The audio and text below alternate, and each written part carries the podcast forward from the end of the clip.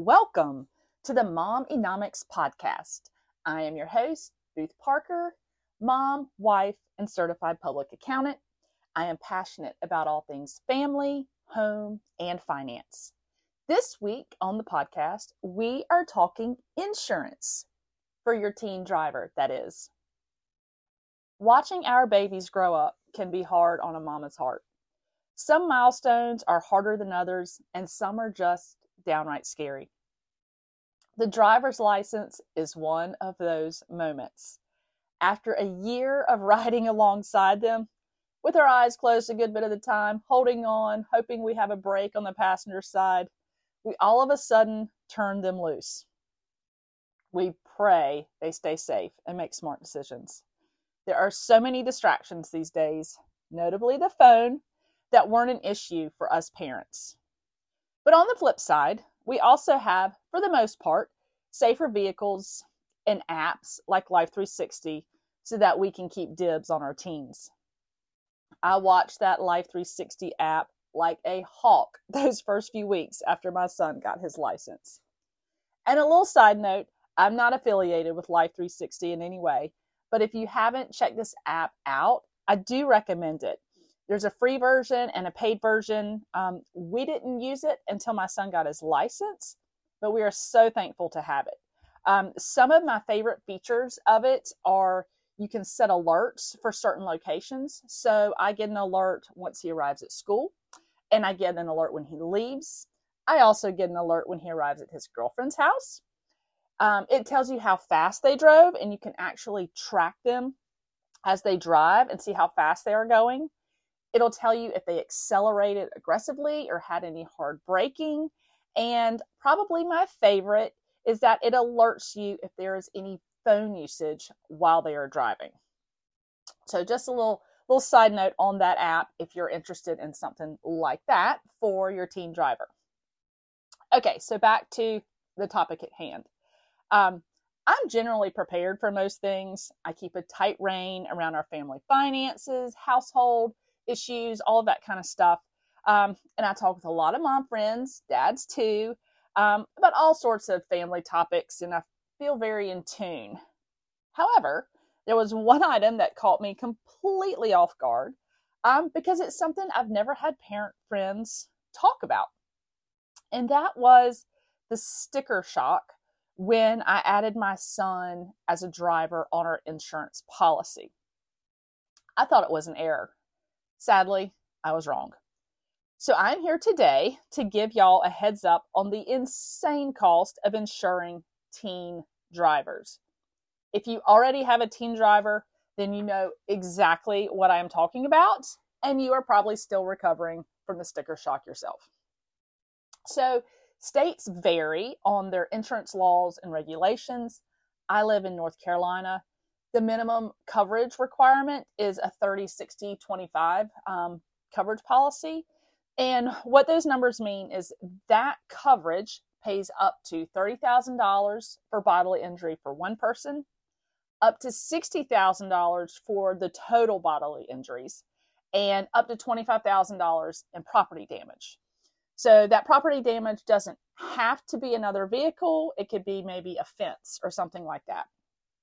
But as you can imagine, costs from an accident, especially a bad accident, are going to be well beyond those limits. So if you or your teen driver are found at fault for an accident, then you are responsible for the damages.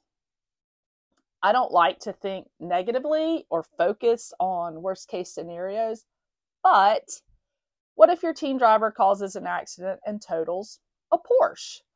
Or what if your teen driver runs off the road and hits a pedestrian on the sidewalk? You're going to want much higher coverage limits, and so a full coverage policy may be ideal. Um, if you are unsure what your limits are, I encourage you to, to check and find out. And if they are the minimum, you may want to look at increasing to a full coverage type policy. Yes, your premium will go up, if you increase those limits, but it's definitely something worth evaluating for your own peace of mind. So, speaking of premiums, how much is it going to be to add your teen driver? So, according to the website carinsurance.com, your current premium will increase anywhere from 50 to 100% when you add your teen driver. Yes, you heard that correctly. Ouch, right? And parents of boys, note this except for a few states, North Carolina being one of them, that prohibits this, male teen drivers pay more than their female counterparts because they have a higher crash rate. So, boy parents, if you live in one of those states that allows that, please note. And it is usually cheaper to add your teen driver to your existing policy and list them as a secondary driver rather than getting them their own standalone policy. So, quotewizard.com states that you can pay up to 48% less by adding your teen to your policy rather than them getting a standalone. And that site also lists out average prices by state. So I will link that um, in the show notes so you can pull that up if you want to. Um, the national average for a two parent policy is $302 a month, and adding a teen to that policy will add another $278 per month for a total of 580 whereas the average standalone policy for a teen is $532 per month.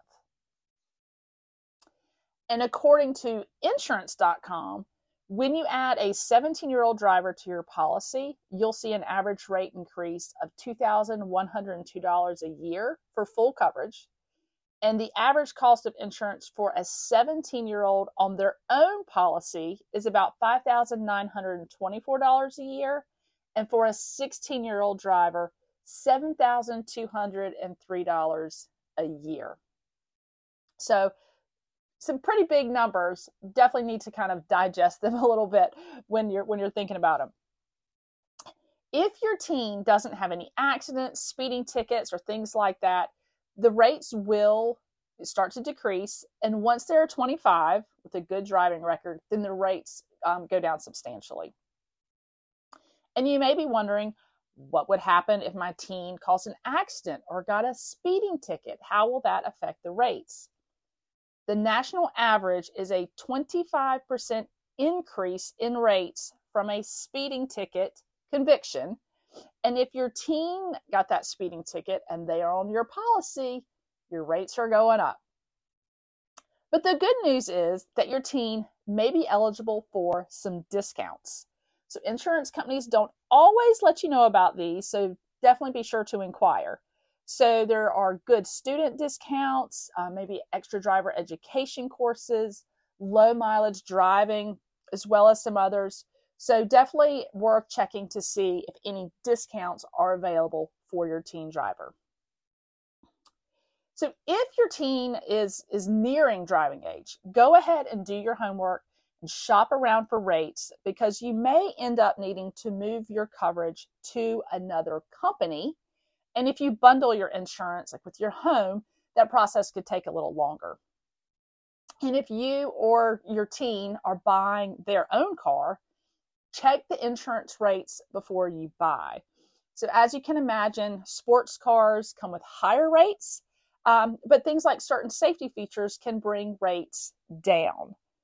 Bottom line, getting the driver's license is a big deal. And while it comes with a lot of excitement for the teen, it comes with a lot of scary for the parents and some big bills. So, a serious conversation with your teen so that they fully understand the responsibility they are taking on with their license is a must. And I do want to note that when your teen has their learner's permit, it doesn't affect your insurance. It's only once they become a licensed driver. So I hope I haven't scared y'all today, but I wish I had had a heads up before that rate quote came in. So I wanted to be the first to give you one if this is news to your ears. Um, we definitely want good coverage, but insurance can be a huge part of the monthly budget.